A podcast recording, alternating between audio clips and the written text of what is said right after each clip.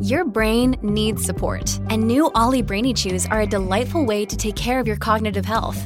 Made with scientifically backed ingredients like Thai ginger, L-theanine, and caffeine, Brainy Chews support healthy brain function and help you find your focus, stay chill, or get energized. Be kind to your mind and get these nootropic chews at olly.com. That's O L L Y.com. These statements have not been evaluated by the Food and Drug Administration. This product is not intended to diagnose, treat, cure, or prevent any disease.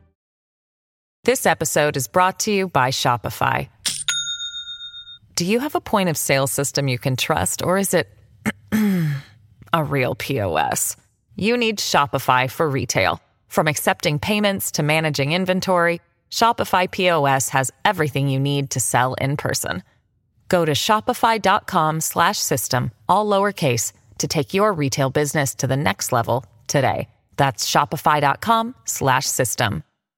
Hello, everybody. This is Marshall Poe. I'm the editor of the New Books Network. NBN listeners like to read books and buy them. So we thought we'd tell you that right now, our friends at Princeton University Press are having a remarkable site wide sale. You can get 50% off books, including ebooks and audiobooks, with the code 50, F I F T Y, at checkout until May 31. You can save some real money on Princeton University Press books. I encourage you to go there and check it out. Welcome to the New Books Network. And welcome to the New Books Network's Middle East Studies podcast. I'm Reuben Silverman, a researcher at Stockholm University's Institute for Turkish Studies. With me today is James H. Meyer. Professor Meyer is an associate professor of history at Montana State University. His first book, Turks Across Empires Marketing Muslim Identity in the Russian Ottoman Borderlands 1856 to 1914, was published in 2014 by Oxford University Press. Today, we will be talking about his new book, Red Star Over the Black Sea Nazim Hikmet and His Generation, which has just been published by Oxford University Press. It looks at the life of the famous poet and others from his generation who crossed the borders between Turkey and the Soviet Union in the 1920s through the 1960s. So, first off, in these interviews, I like to get a little bit of background about authors. In your case, this book requires a great deal of language skill. So I'd be very interested in learning about your background, how you developed the Russian and the Turkish and Ottoman skills to deal with the sources you're using. How did you come to focus on these topics and on these languages? And um, what made you interested in the Russian and Ottoman empires and their aftermaths? Okay, Reuben. Well, first of all, thank you very much for uh, having me on this podcast. I, I appreciate it. Um, as so far as like how uh, I ended up getting interested in uh, Russia and Turkey, you know, part of it had to do with um, just kind of uh, chance, and and part of it had to do with things that were happening uh, at earlier stages in my life. So, I uh, I uh, moved to Turkey uh, shortly after I graduated from college and spent uh, seven years working as an English teacher in Istanbul. And at that point, I mean, when I finished college, uh, stepping into a university classroom again was the absolute last thing on my mind. So I did not go to Turkey with the intention of like one day becoming a professor of Islamic world history and specializing on Turkey and the Turkic world. Um, rather, I, I, just happened to find a job in, Turkey and ended up living there for seven years. So during that time, uh, I uh, I learned Turkish, and um, I at that point developed an interest in Turkish and Ottoman history. The Russian side of things had more to do with things that were happening in the world when I was in college. Uh, I graduated from university in 1991 and so, you know, um, first of all, all the revolutions taking place in Eastern Europe in 1989, those were things that interested me a lot. Um, everything that Gorbachev was doing in the Soviet Union. Um, and so when I started living in Turkey in 1992, um, I uh, I started traveling to Russia and the former Soviet Union. Um, I eventually found a, uh, a Russian tutor uh, in Istanbul that I worked with for several years. Um, and so, yeah, it was it was that sort of combination of interests. And so once I was in graduate school, I started you know working more with Ottoman Turkish and I started learning some of the Turkic languages that were spoken in the former Soviet Union.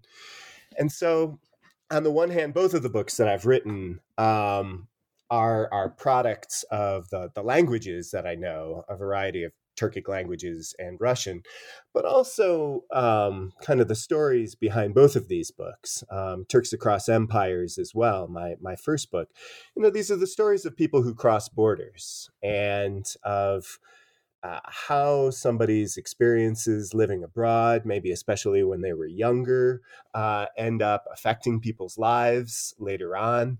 Um, and this just has a lot to do, I think, with my my own personal biography. Um, of spending time in Europe with my my family when I was when I was a kid. Uh, a lot of that had to do with the fact that I ended up moving abroad after after I finished college, um, and so those are kind of deeper and more personal. Uh, interests of mine, these stories of of people who cross borders, um, and so that's how I kind of ended up uh, getting interested in in Nazim um, I mean, of course, I, would known Nazim Hikmet's story when I was living in Turkey in the 90s. People mentioned him all the time to me, but you know, I, would never really thought about writing a, a book about him until uh, the summer of 2015. Um, my first book had come out the previous fall. Um, I hadn't really given a lot of thought to uh, writing a new book. Um, I just wanted to spend the summer of 2015 kind of going on a vacation. Uh, I spent a month in Russia and a month in Turkey, mainly traveling to places that I hadn't been to before. And uh, I was in a big bookstore in uh, in Istanbul, uh, just looking for something Turkish to to read to take with me, um, and Turkish language that is. And uh, I saw this book about Nazim Hikmet's experiences in Azerbaijan, and um, it wasn't you know the the book didn't blow me away or anything but it was kind of interesting but that's kind of what uh, got me thinking is i, I wonder if anybody had written about nazim hikmet you know kind of looking at sources that were not in turkey or that looked at more at what he was doing in the former soviet union. And uh, that's kind of what got me started um, but ultimately, it's these stories of, of, of people who go places and do things in different countries and how that ends up affecting them later on. Well, so you, you touched on something that I wanted to come to, which is uh, Nazim Hikmet. I, I want to talk a little bit about who he is, why he's important. He's a very well known figure in Turkey, and a lot's been written about him. But your book is very different, I think, in terms of the angle it approaches him at and the sources it uses. So maybe you could give us a little background about who this person is and how you're approaching him differently than, at least in English, I think in Turkish too, past authors have looked at him. Yeah. Yeah, thanks. Um, well, so Nazim Hikmet uh, was a writer, uh, mostly known as a poet. He was born in 1902 in the Ottoman Empire and died in Moscow in 1963. Um, he was well known. I mean, he's well known for his writing, uh, of course, but but also he's well known for his dramatic personal life. Um, he uh, was a communist. Um, he lived in Moscow for about six years in the 1920s, and then uh, spent uh, approximately 14 years uh, behind bars uh, in Turkey uh, in the 1930s and 40s um, largely as a result of trumped up charges um, that were lodged against him because he was a, a quite prominent communist. Um, he uh, he ended up escaping uh, from Turkey in 1951. He'd, he'd been released from prison uh, the year before, but in 1951 it became kind of clear he was being harassed again uh, by the by the Turkish government. Um, it looked like he was going to be drafted into the army as a private. Um, at this point, he was almost 50 years old. Uh, he'd had health problems. He became convinced, and, and I think rightly so, that um, if he were drafted into the Turkish army in 1951, he probably wouldn't survive. Um, and so he decided to flee. and fled on a motorboat. Uh, originally, the idea was to get to Bulgaria. Uh, on the way to Bulgaria, uh, he ended up coming across a Romanian tanker, and Romania, of course, was uh, in the Eastern Bloc, uh, and um, they picked him up and, and took him to Romania. And from Romania, he, he made his way to the Soviet Union, where he ended up spending uh, the last 12 years of his life. And you're right, a lot has been written on Nazim. Uh, hundreds of books have been written about Nazim Hikmet in Turkish. A uh, number of other books have been written about him in other languages. Um, prior to my book, uh, there were two other uh, full biographies of Nazim that had been written uh, in English. So, you know, the question might be well, why does the world need another one of these books if we already have so many about this guy? Um, and, uh, well, I, kind of the most obvious difference uh, between my book and others is I, I, did a lot of research, archival research, especially uh, in Russia. So, typically uh, kind of the source material that's that's used on Nazim are uh, Nazim's own writings and uh, the memoirs of Nazim's uh, friends and relatives and people who wrote about Nazim, people who knew him and those those are useful sources. I use those sources myself to a large degree uh, in this book, but I juxtapose these sources alongside uh, archival sources, and uh, in particular, I, I, worked in three archives in Moscow, um, which had not been previously consulted in any of these books about Nazim. Um, and that was quite helpful. Like one archive uh, called RGASPI uh, in Moscow uh, holds uh, paperwork from the Comintern and paperwork relating to foreign communists living in the Soviet Union. Uh, there's a personal file on Nazim that's over 300 pages long. But then there are also just lots of other files that mention Nazim Hikmet specifically by name and discuss him uh, in a lot of other files uh, there.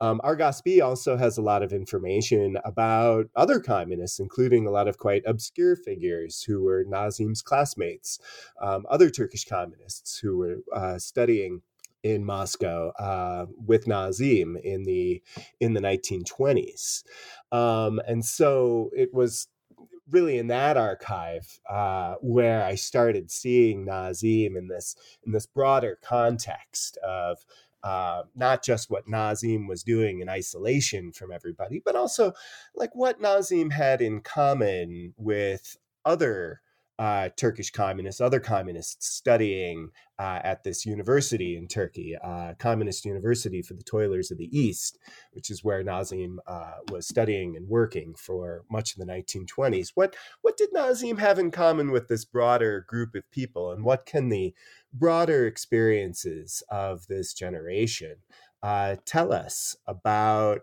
Changing attitudes toward uh, borders and the people who cross them so you know that kind of gets it. So yes the archives are different uh, i also worked with an archive at RGALI in uh, moscow where i worked with nazim's personal papers letters that had been written in nazim. Um, no previous biographer of nazim had worked with these sources uh, either. Uh, i also worked at archives in uh, istanbul and in amsterdam and in, in washington d.c so you know the, the the more obvious difference is yeah there's there's a lot more archival stuff and especially archival stuff from uh, the Soviet Union so that's a big difference um, but I'd say probably even more important than that would be um, just kind of my perspective uh, on Nazim and seeing Nazim and others from his generation. So, this group of people who were born at the turn of the 20th century and came of age in the early 1920s, um, what Nazim Hikmet has in common with this this broader uh, group of individuals, and what collectively their stories can tell us uh, about the 20th century. So that's that's quite a different way of looking at Nazim, who is typically discussed in terms of his writing, which of course makes a lot of sense, and also in terms of his politics. Well, you know, Nazim's writing and his politics are both important to me as well, and I, I, write about these subjects in the book too. But the the broader perspective is on Nazim's border crossing and the border crossings of many others from Nazim's generation who, like Nazim, ended up finding themselves in Moscow in the 20s. People uh, who were born in the Ottoman Empire, like Nazim, and then who, like Nazim, often made their ways back and forth between the Soviet Union and Turkey uh, for much of the rest of their lives. Well, you know, one of the people you focus on, um, besides Nazim, is uh, Şevket Süreyya Aydemir, and you know, I, I was vaguely aware of him, and I was aware that he had followed this life trajectory from being interested in pan Turkism, the sort of thing you're talking about in your first book, to communism, which you're talking about in this book. But I had not really appreciated until I read this book how common a trajectory that was from, say, pan Turkism to communism. And so for me, that was a real eye opener. And I thought maybe you could talk a little bit about this and maybe just more generally what drew people like him, people like Nazim, others as well, to communism in the 1920s? Yeah, yeah, good question. Um, so typically, and you know, a lot of folks from Nazim's generation, it's interesting in the you know in the 1920s and 30s, they're obliged to write these uh, party autobiographies when they're in the Soviet Union.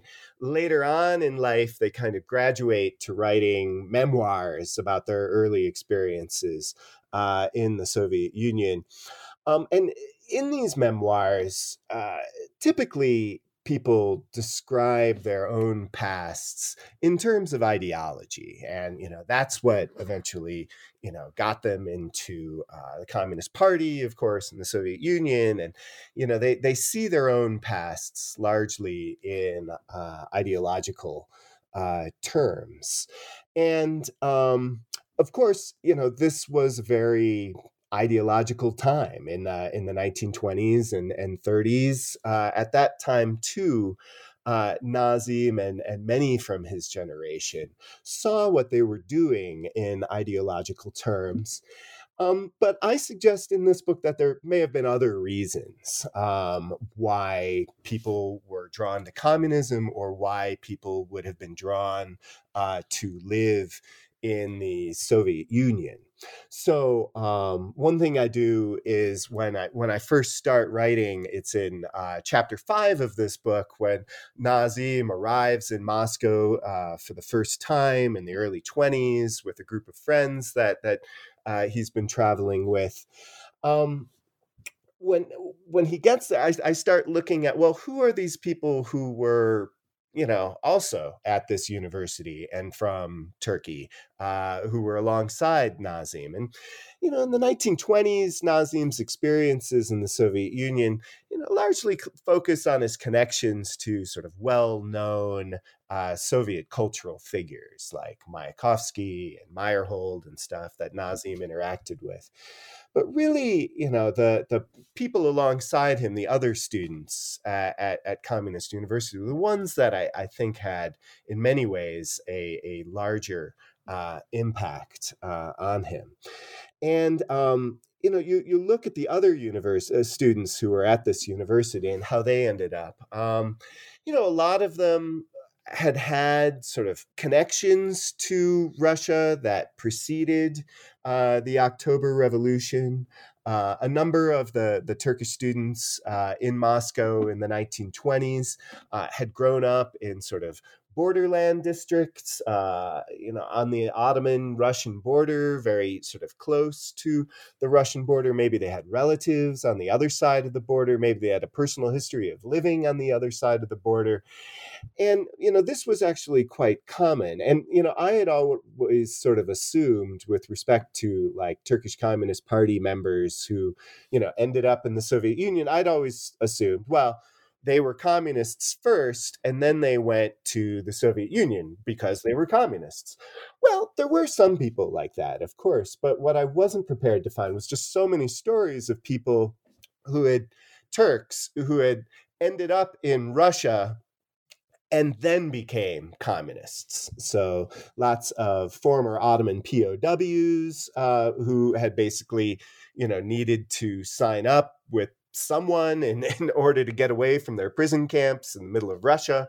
Um, a lot of them ended up signing up with the Red Army. Um, that didn't necessarily mean they were doing it because of an ideological faith specifically in communism, they needed to sign up with someone in, in order to somehow get home someday or fight their way out of, of where they were or attach themselves to some sort of broader army or, or organization.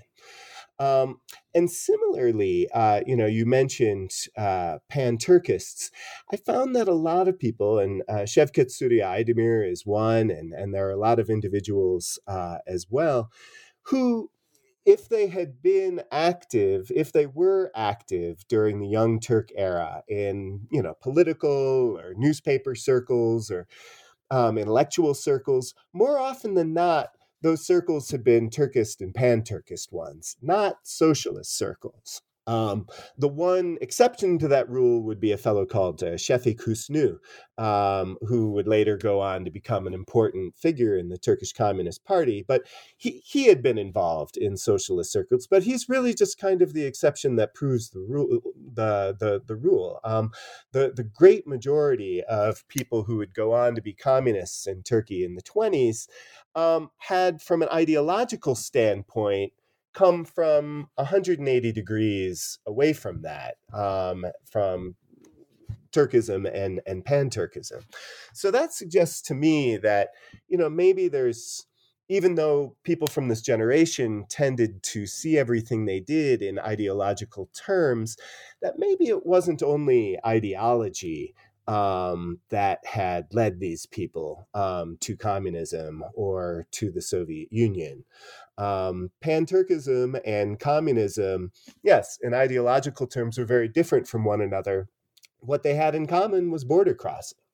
Um, and from that perspective, I don't see it so, as so surprising that people who had been Turkish and pan Turkish a few years earlier uh, got involved uh, with communism, uh, or that those who found themselves uh, living in the Soviet Union would themselves become communists, even if it hadn't been communism that had originally brought them to the USSR. So, um, you know, while kind of the the tendency in these memoirs that are written decades later is to put all of these activities in ideological terms um, I see this more as ideological discourses, but there were probably all sorts of reasons that led people to the Communist Party or led people to the USSR.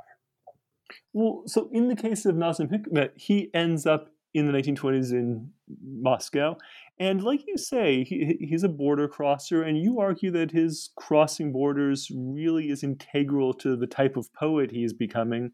Um, so maybe you could talk about this a bit. How did this experience in the 1920s affect him, affect his his style that he was developing at the time? Mm-hmm. Yeah, yeah. Well, you know, Nazim ended up in uh, Moscow as a result of a number of different coincidences of which if if any had sort of worked out differently he could have ended up in Kars or um, Tbilisi or or Baku um, and uh, this this was something that that interested me uh, quite a bit. You know, when Nazim and his friend Vala Nureddin are they're traveling through Anatolia, uh, and uh, and the Caucasus.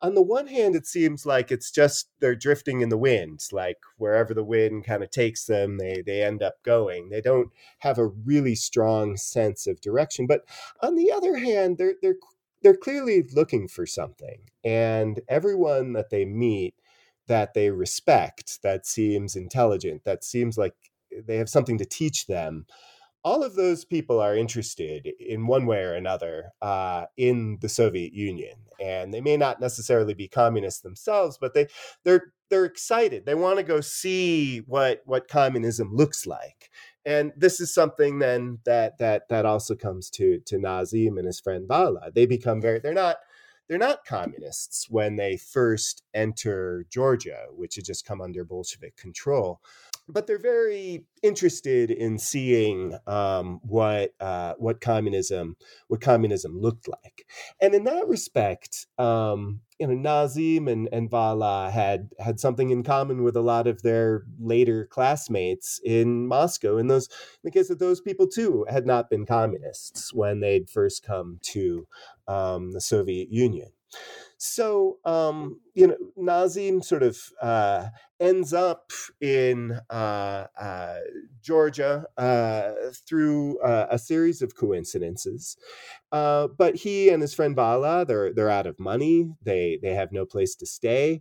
Um, the Turkish Communist Party, which was operational, you know, was founded in the Soviet Union in Azerbaijan after Azerbaijan had come under Bolshevik control um, the Turkish Communist Party uh, had set up a newspaper in Batumi, Georgia, and they gave Nazim and Vala jobs. Uh, they gave them a place to live. Uh, later, because they had been involved with the Communist Party, that's how Nazim and Vala and Şevket Süreyya Aydemir end up going to Moscow uh, and, and, and going to this university.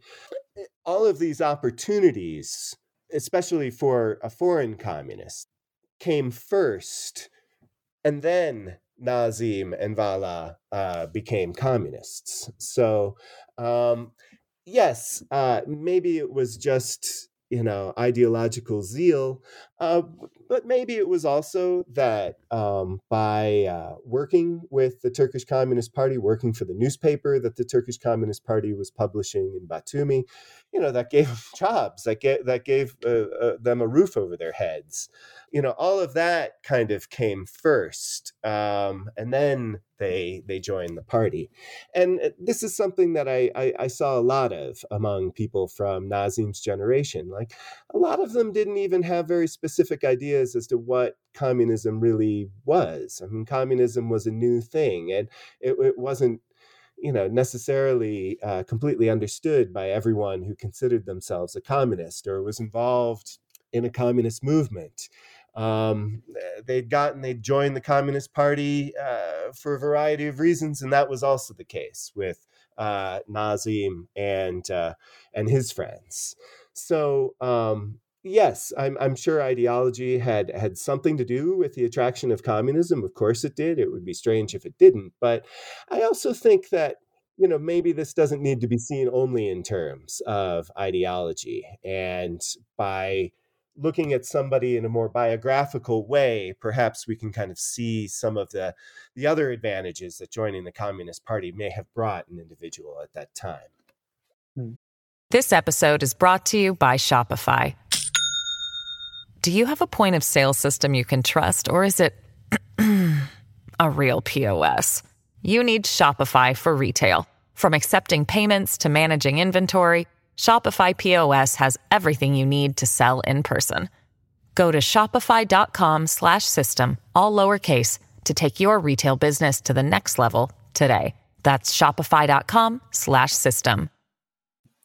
No, that that makes a lot of sense. So in that same note, uh, when he comes back to uh, Istanbul in the late 20s, 30s, he misses out on a lot of the uh, the early, early Stalinism, the purges, all these types of things. He's missing out on those in Moscow.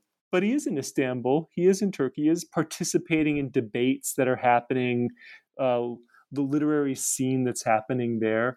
So maybe we can talk about this a little bit.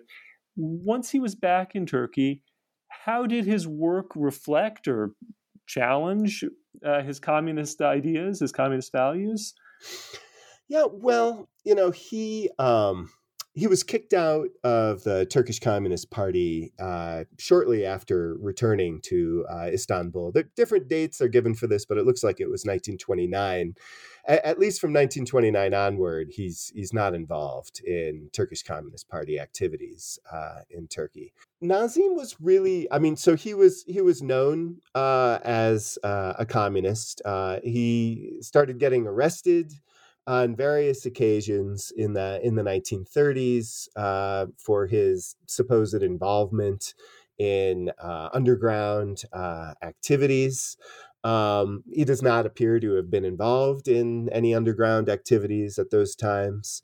He was much and, and wasn't in fact, I mean, he was outspoken in defending himself. When he'd get arrested, he'd go and uh, give these speeches in favor of freedom of thought, freedom of ex- expression. He'd say, "Yes, I'm a communist, but that shouldn't be a crime. I'm not doing anything." And you know, he was outspoken in defending himself. Otherwise, uh, in the 1930s, you know, he he was not going out of his way to talk about politics, but he did end up angering quite a bit of uh, influential people in Turkey by by writing about literature. Um, and so, you know, he had this uh, famous um, series of columns that he wrote in a journal called Resimli Ay, uh, called uh, Smashing the Idols, where kind of one by one he would attack, often in quite quite personal terms, um, rather famous but older uh, Ottoman writers, people people who had you know were were decades removed from from producing their their best work, and you know this kind of bare knuckled literary debate was was something that was common in Moscow in the 1920s, but not not quite so common in Istanbul in the 30s, where a little bit more deference to one's elders was uh, expected. Um, and uh, you know, this was done at a time when uh, there was a lot more mixing between the political and cultural worlds of Turkey than there is today. A lot of poets and writers were sitting in parliament or had uh, other important positions in the government. These were politically connected people uh, that Nazim was infuriating uh, in the 20s.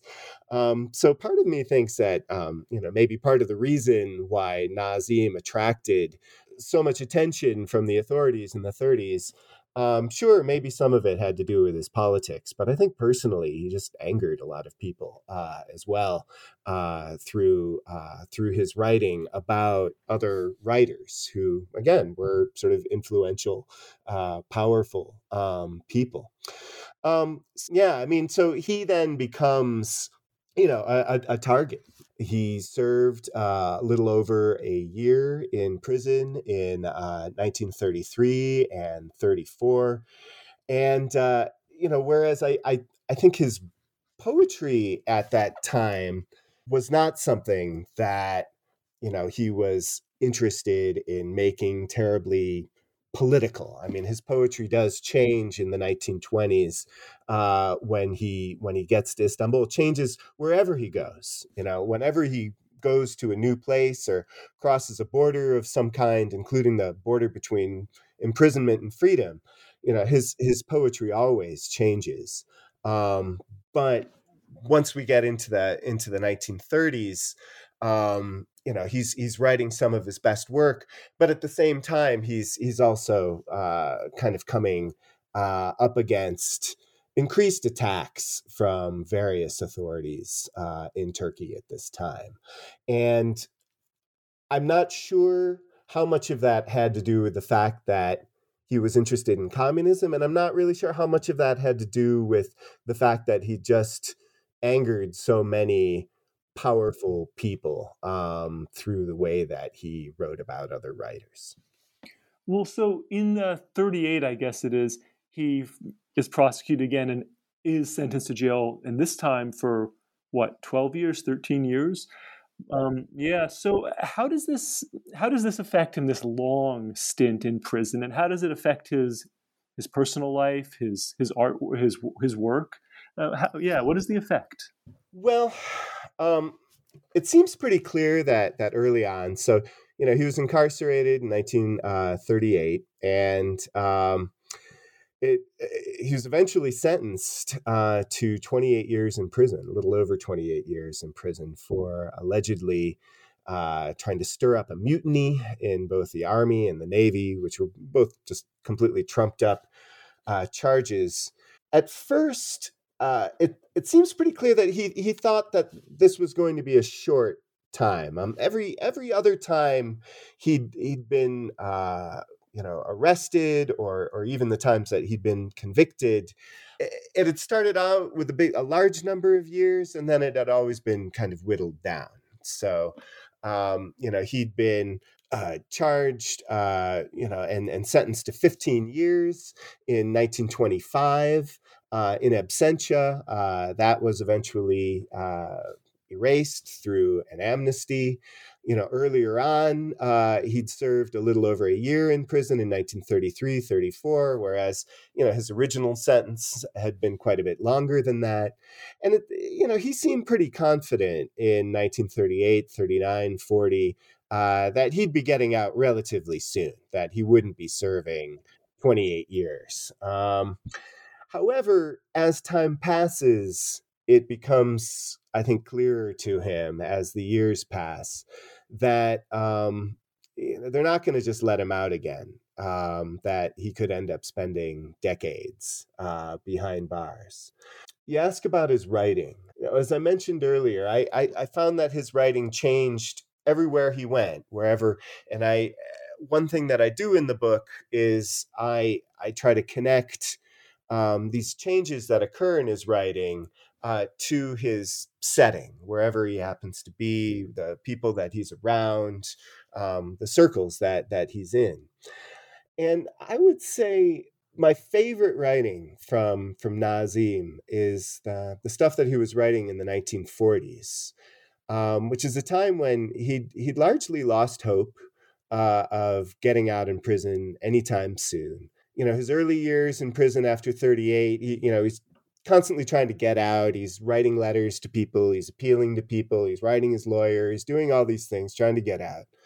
Um, and then after about, you know, you get into the mid to late 40s, and he's just focused on survival and making the best out of his circumstances.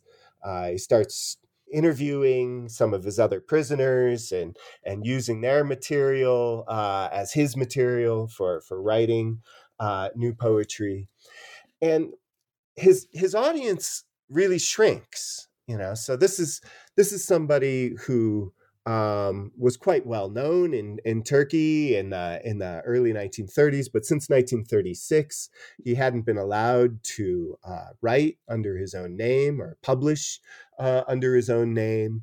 And now that he's in prison, uh, really the only people that are reading uh, what he does are a couple of the more literary minded people that that he knows in prison, other writers, uh, Orhan Kemal, people like that, and then his wife uh, Piraye, um, a couple of friends that Piraye shows these materials to, but you know his his audience is in sort of the single digits or low double digits at this point, and there's a simplicity um, to his his poetry from that time.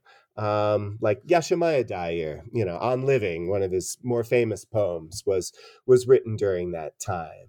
And you know, yeah, that that kind of simplicity, uh, just personally speaking, it's uh, it's a it's of, of the various styles that that Nazim adopted over the course of his life. That's the one that appeals to me the most, and I I think a lot of that just has to do with the fact that he had a very small reading audience uh, at that time. And he was writing these poems for himself and his loved ones, his immediate loved ones, and maybe for posterity as well.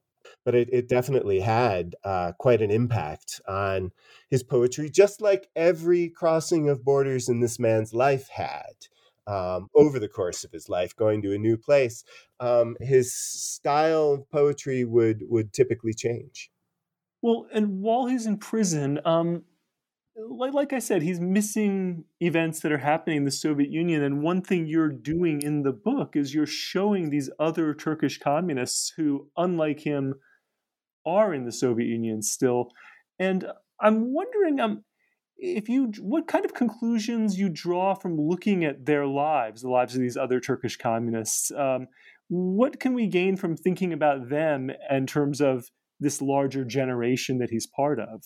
I just found uh, the stories of these individuals to be to be quite um, to be quite interesting, and also they they help to kind of fill in some of the gaps when Nazim is is back in Turkey um, for basically 21 years uh, in the in the 30s and 40s and before he escapes in uh, in 1951.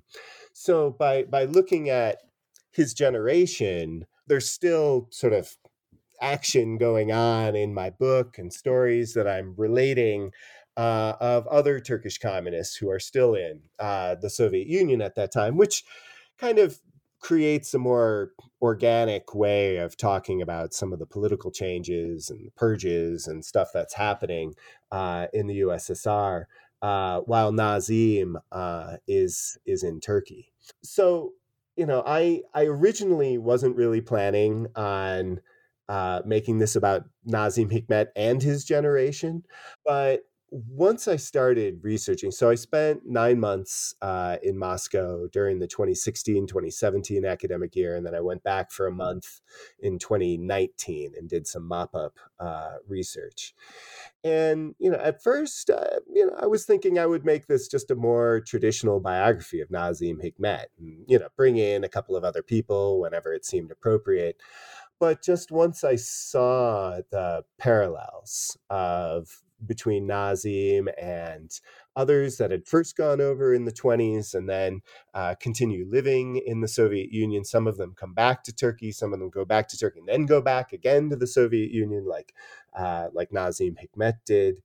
I just felt like, well, this enables me now to kind of talk about these people's lives, not just in terms of a bunch of individual lives, but more as the story of a generation um, and, um, you know, I found that by looking at the broader experiences of these individuals, because all of them, eh, or at least the vast majority of them, when they first go to uh, the USSR in the 20s and 30s, well, in the 20s, I should say, it's it's specifically because they're foreigners that they're welcomed and they have so many opportunities. Nazim shows up in Moscow. It's like, oh, here's this guy he's he's turkish and he's come here to moscow to learn about communism and he can take this back to his own land one day. And you know all these individuals it's it's because they're foreigners that they they find places to live they find jobs they get opportunities to study in the soviet union.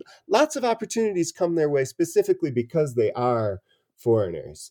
And then in the purges in the 1930s specifically because they're foreigners, a lot of these people end up getting shot or sent to prison camps. Mm. Um, and what had been the the source of so many opportunities for them uh, ended up being the source of you know real problems, sometimes lethal uh, problems. And you know, Nazim didn't go through that, as as you mentioned earlier. Uh, you know, of course, you know Nazim returned to uh, Turkey in 1928, didn't go back until 1951. Uh, he missed the the purges, but he too, because he had previously been a border crosser, because he had lived in the Soviet Union, this made him the subject of suspicion in Turkey.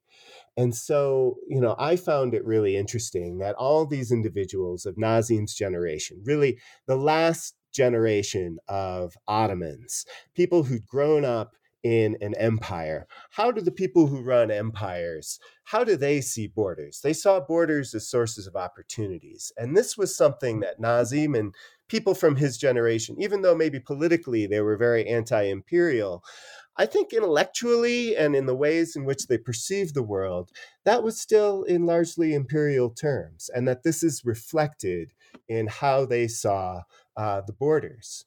However, all of them in the 1930s start feeling these doors closing behind them, uh, behind their backs. So, what happens when a generation of people that grows up seeing the border in a certain way um, and then in their own experiences uh, have so many opportunities precisely because they have cross borders. What happens to them once internationally? And this is taking place in Turkey, this is taking place in the Soviet Union, it's taking place all over there. What happens when people start seeing open borders as a sign of weakness? When people start seeing border crossers as no longer uh, opportunities, but but as you know, as as something dangerous and something you need to be afraid of. Uh, what happens then when when this is occurring with a, with a whole generation of people? And that's what interested me about Nazim's generation. That they they they they went through the 1920s, kind of still seeing the the world in in terms of crossing borders and open frontiers and they benefit from this uh, but then a lot of them are then victimized by this very same thing uh, in the in the 1930s that makes sense. Uh, well and with Nazim, when he gets out of prison, like you said, he escapes to the Soviet Union, and then he spends this last decade of his life in a sense, stuck behind these borders. He can't travel beyond the borders of mm, the Iron Curtain, let's say. And so this makes him have to make a uh, sacrifices and uh, you know to make a, be very careful about what he says, who he says things to, how he presents himself. So I'm wondering how you think about this. What sort of success did he have in the USSR? What challenges did he face? And like I said, what sort of compromises did he have to make in order to live without this really this possibility of crossing borders easily anymore? Well, I will say this. I mean, sure, the, the vast majority of Nazim's travels between 1951 and 1963 were within the Soviet Union and the Eastern Bloc. Uh, although, uh, I mean, he did travel to China and Sweden and Austria. Um, and France, I forget. Later on, yeah. Uh, uh, later on, uh, he traveled to uh, France and Italy uh, as well. That was in, uh, I believe, in 1960. After 1960, but yeah, he did. But yes, initially he was traveling largely just through the Eastern Bloc, as as you mentioned. He did kind of have to be in some ways careful uh, about what what he was saying you know i mean so nazim arrived in the soviet union in uh, june of 1951 stalin died in march of 1953 so during that period of time nazim published very very little poetry um, i counted i think six poems of his that were published uh, during that time um, and this is, you know, this is someone who was just enormously productive throughout most of his life. Um, he was always writing a lot. Um, even when he had, was in Turkey and was consistently being harassed by various authorities, he still wrote a lot. Wrote very little the first couple of years, roughly, when he was living in uh, a Stalinist uh, Soviet Union. And his writings during that period, too, like quite sort of heavy handedly political in a way that was unusual uh, for Nazim Hikmet. After Stalin dies, you know, there's a cultural thaw in the Soviet Union, takes place in the mid uh, 50s. Nazim begins writing more. Um, I'm not really sure if he would see his writing in compromised terms, you know, from that period of time. He, I think, Nazim himself would would probably say that you know he he had been a communist in Turkey and he was a communist in the Soviet Union and that you know he himself I think probably saw what he was doing largely in ideological terms so he I I don't think would really see um, himself as having made compromises. I mean, even the stuff that he was publishing when Stalin was alive. For he wrote a play called uh, "A Story About Turkey," which was just very sort of crudely socialist, realist, and you know, I mean, not not not a great work. But even that, you know, I think Nazim probably agreed with the sentiments of that play, even if okay, it, it wasn't a brilliant work of of art. So I, I think he felt like, um, I mean, his life in the Soviet Union was in many ways quite a, a good one. Um, he had a, a, nice apartment. He had a, a good dacha uh, outside of Moscow. He he traveled a lot again, mostly throughout Eastern Europe, but yes, uh, in the 50s, also going to China, Sweden, and Austria, and then later on going to. Uh, to, to France and uh, Italy and Cuba uh, as well. You know, yes, he uh, he didn't really produce a lot when Stalin was alive. Then he starts producing more uh, from kind of the mid 50s uh, onwards. He's quite prolific. He ends up finishing uh, human landscapes uh, from uh, from my country. Uh, you know his his masterpiece that he'd been working on for for decades. I think the compromises, if you were to ask him like what the biggest compromises were, they may have kind of more involved his personal life. He had a common law wife, Munever Andaç, who was still in Istanbul with their son, Mehmet. They're corresponding back and forth, yet at the same time, He's living with uh, Dr. Uh, Galina Kolesnikova, who was his live-in physician, but was also his lover for from most of the 1950s. Um, then later in the 50s, as Nazim is still kind of involved with these two women, Munever and Galina, he falls in love with a third, uh, Vera Tulyakova, who became his fifth wife. So the, issues surrounding Nazim's life, I, I, you know, that the the problems or the maybe the, the the compromises or the things that he had to do or felt that he had to do um, uh, later on in the Soviet Union, I think had more to do with his personal life um, than than than with um, than with politics. Um, I, I I do believe that that Nazim was also quite quite shaken by uh, Khrushchev's uh, secret speech denouncing Stalin. Uh, Nazim doesn't, you know, of course, most of Nazim's political ta- contacts in the Soviet Union had been Stalinists. Um, and his political benefactors in the Soviet Union, the people who'd helped him uh, emigrate to the Soviet Union in 1951, had been Stalinists and been people who'd been associated with the old times. To, so to so, see these people removed from their positions, you know that that that was a little bit shocking for for Nazim. He ended up spending uh, a considerable of time outside the Soviet Union. He eventually got in 1956 Polish citizenship and started spending more time in the in the Eastern Bloc.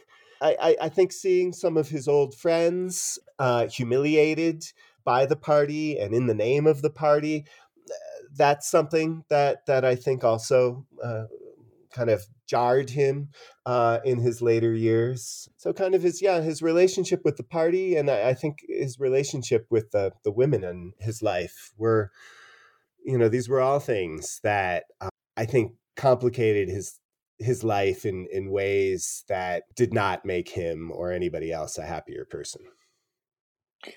Well, uh, I guess you know you, you touch on what I wanted to conclude with actually, which is that one thing I took from your book is a much more uh, s- subtle understanding of Nazim Hikmet because I think the way I've learned about him, the way he's remembered, is as this you know romantic communist, and I think romantic communist in some ways means like oh he wasn't a Stalinist, right? He's part of this more free thought period, and I think one thing you show is that it's just it's never that it's never that simple the real guy his real experiences what type of communist he was, how he related to communism. So I just wonder if you can talk a little bit about this issue of how he's remembered, um, and maybe also all these documents you're looking at, eh, how they how they contrast with the way he or some of the other people of his generation are remembered. Uh, what sort of contradictions, what sort of interesting things have you come across as you've been doing your work? Yeah, yeah. Well, thank you very much. Yeah, um, there there is sort of a tendency to see Nazim as this sort of democratic communist or you know kind of anti-Stalinist, more of a liberal communist. And that wasn't really the case. I mean, the the 1950s in Eastern Europe were after Stalin's death uh, really kind of dominated by these struggles between sort of old guard, kind of Stalinist communists, and then other communists who saw themselves as more reform uh, types. And in, every instance, Nazim allied himself with the old guard, with the Stalinists. And, again, that kind of makes sense. The people that um, uh, Nazim had turned to in 1951 when he first arrived in the Soviet Union. They had been, you know, these were people who'd come into positions of authority in the Comintern and the Turkish Communist Party and in the Writers Union, you know, who had come of, you know, come up through the ranks under Stalin, you know, and so yes, uh, Eh, he he wasn't the kind of liberal, romantic, uh, democratic communist uh, that he's typically uh, seen as being, but he's someone who uh, sort of had to do what he had to do um, in uh, the 1950s and and and early 60s, and you know I I think he he realized that he had to be careful. I mean, he certainly understood that even in his early years when when he was back in the Soviet Union under under Stalin.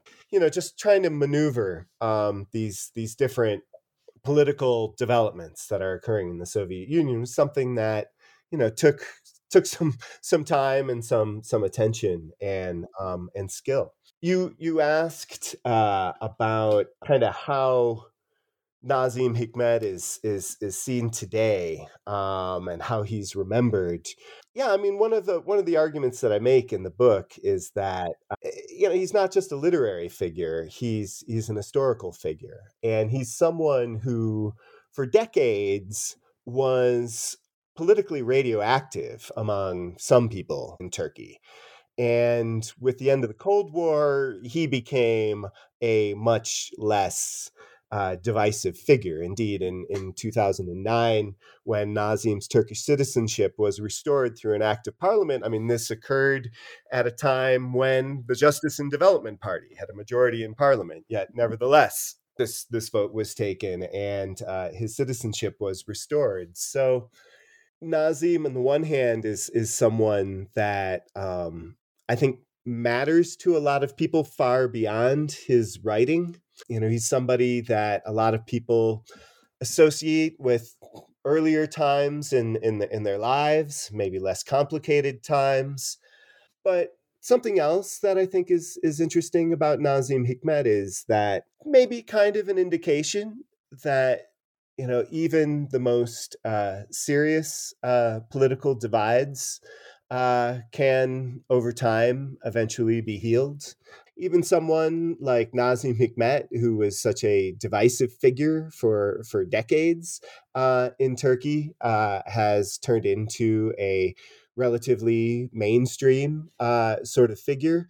Uh, maybe that's a sign that that that other political divides can can be overcome as well. Well, I mean, the book. I, I thought the book was an incredible book. I learned a amazing amount from it, both about Nazim Hikmet, who I I thought I knew a little bit about before reading, but also just about so many details, controversies, interactions from this time period. So I really hope people will go go find the book, read the book, because we've only touched the surface of all the things you discuss in it. And um, the the last thing I'd like to ask you is just uh, where are you going from here? Are you just taking a break after this project, or have you turned your sights on some new project? Well, yes and no. You know, so I, I, I mentioned earlier that after I finished my first book, I just took a vacation, and I, I was planning on doing the same thing uh, this time, but you know, I recently bought a house uh, in Montana, uh, and uh, I kind of figured, well, this time I, I just kind of want to uh, uh, stay at home this summer and uh, read and think and uh, maybe not do any travels.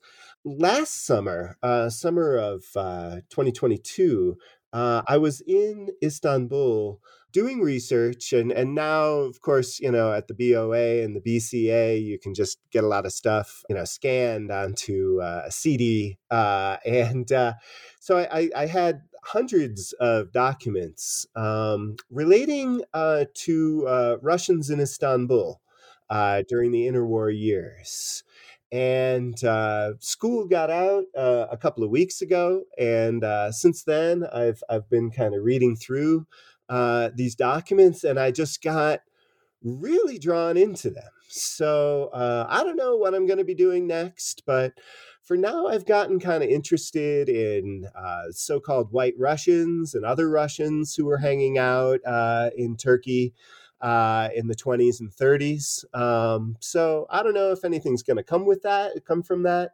Uh, but that's something that I've been kind of reading up on uh, now, and uh, I've gotten quite interested. Uh, so I've I've ordered a number of. Some of the secondary literature on this topic, see what the others have written on, and see if maybe I would have anything to contribute to that. Well, I mean, that to me that sounds great, and as this and your previous book show, you certainly have the the skill, uh, the linguistic skills necessary to tell that kind of story. So I'll be looking forward to that project. Ah, thank you. Yeah, well, thank you very much, and thank you for taking your time to talk with me today. Well, Reuben, really, uh, it's my pleasure. Uh, thank you very much for uh, having me on, and to everyone who's taken the time to uh, listen this far.